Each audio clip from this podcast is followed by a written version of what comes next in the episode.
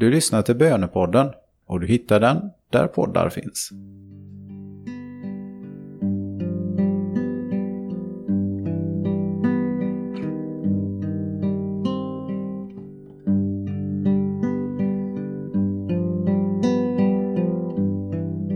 Kristus är uppstånden. Ja, han är sannerligen uppstånden. Kristus är uppstånden. Ja, han är sannerligen uppstånden. Kristus är uppstånden. Ja, han är sannerligen uppstånden. Dessa triumfens ord ekar just nu över hela jorden.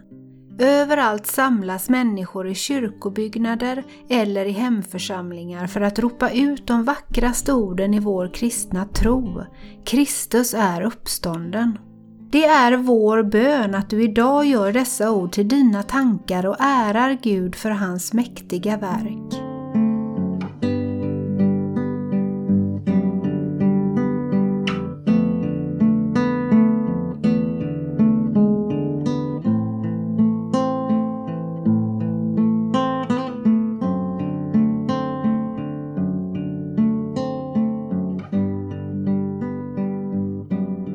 Texten är hämtad ur Lukas evangeliets 24 kapitel.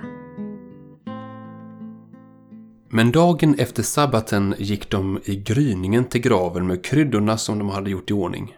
De fann att stenen var bortrullad från graven och när de gick in kunde de inte finna Herren Jesu kropp. De visste inte vad de skulle tro. Men då stod där två män i skinande kläder framför dem. Kvinnorna blev förskräckta och sänkte blicken mot marken. Men männen sa till dem, Varför söker ni den levande här, bland de döda? Han är inte här. Han har uppstått. Kom ihåg vad han sa till er medan han ännu var i Galileen. Människosonen måste överlämnas i syndiga människors händer och korsfästas och uppstå på tredje dagen. Då kom de ihåg hans ord. Och när de hade återvänt från graven berättade de allt sammans för de elva och alla de andra. Det var Maria från Magdala och Johanna och Maria, Jakobs mor. Även de andra kvinnorna i deras sällskap talade om det för apostlarna. De tyckte att det bara var prat och trodde inte på dem. Men Petrus sprang genast bort till graven. När han lutade sig in såg han bara linnesvepningen ligga där och han gick därifrån full av undran över det som hade hänt. Varför söker ni den levande här bland de döda? frågar männen kvinnorna. Det är en mycket bra fråga som också ställs idag. Därför det är så många människor som söker Jesus bland de döda. Det finns de som betraktar Jesus som den allra främsta som någonsin levt, men som sedan dog. Men Jesus är inte död, han lever. Han är inte bara en hjälte i det förgångna, han är en levande verklighet just nu. Vad tänker du om det? Söker du Jesus bland de döda?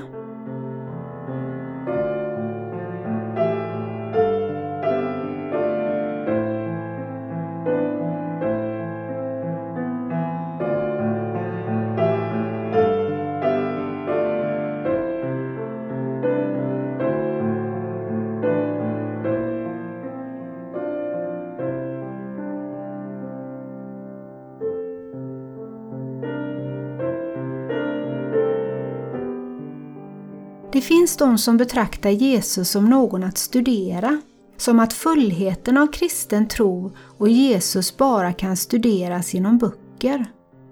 Studier är nödvändiga i den kristna gemenskapen, men Jesus måste främst mötas i bön och sedan levas med varje dag. Han är inte en figur i en bok, även om den boken är världens mest framstående bok. Han är en levande närvaro. Hur kan du leva närmare den uppståndne Jesus?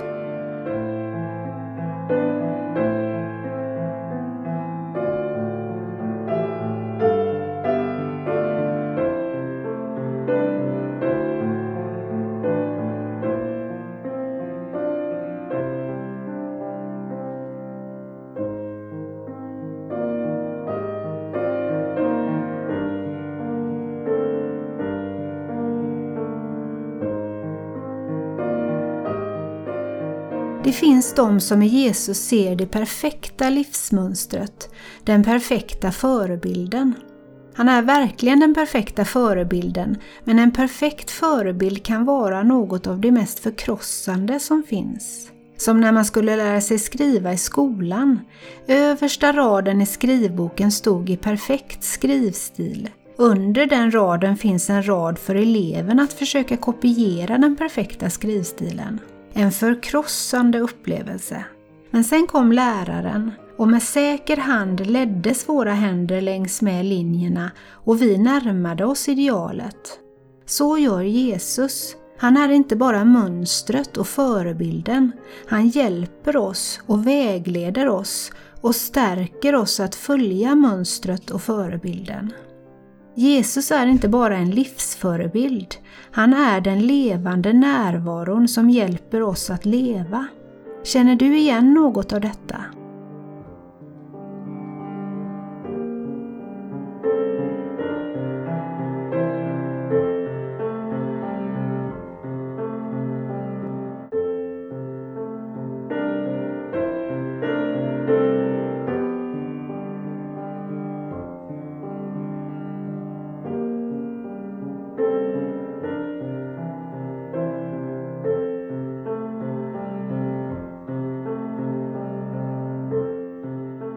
Vi lyssnar till texten en gång till.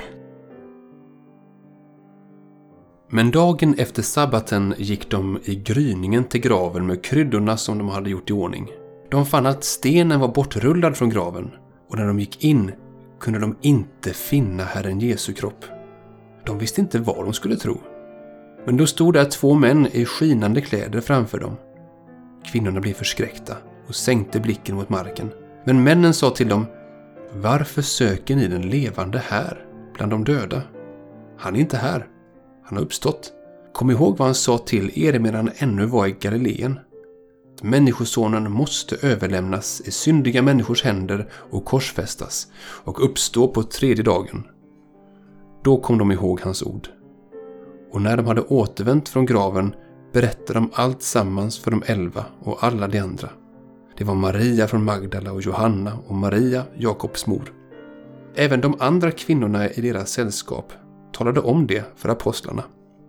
De tyckte att det bara var prat och trodde inte på dem. Men Petrus sprang genast bort till graven. När han lutade sig in såg han bara linnesvepningen ligga där och han gick därifrån full av undran över det som hade hänt. Det kan mycket väl vara så att vår kristendom i Sverige har saknat något väsentligt eftersom vi också har sökt honom som lever bland de döda. Denna påsk, be Gud ingjuta den helige Ande i ditt hjärta så att du med dina inre ögon ser Herren Jesus levande så att tro, bön och liv må bli ett. Kristus är uppstånden Ja, han är sannerligen uppstånden.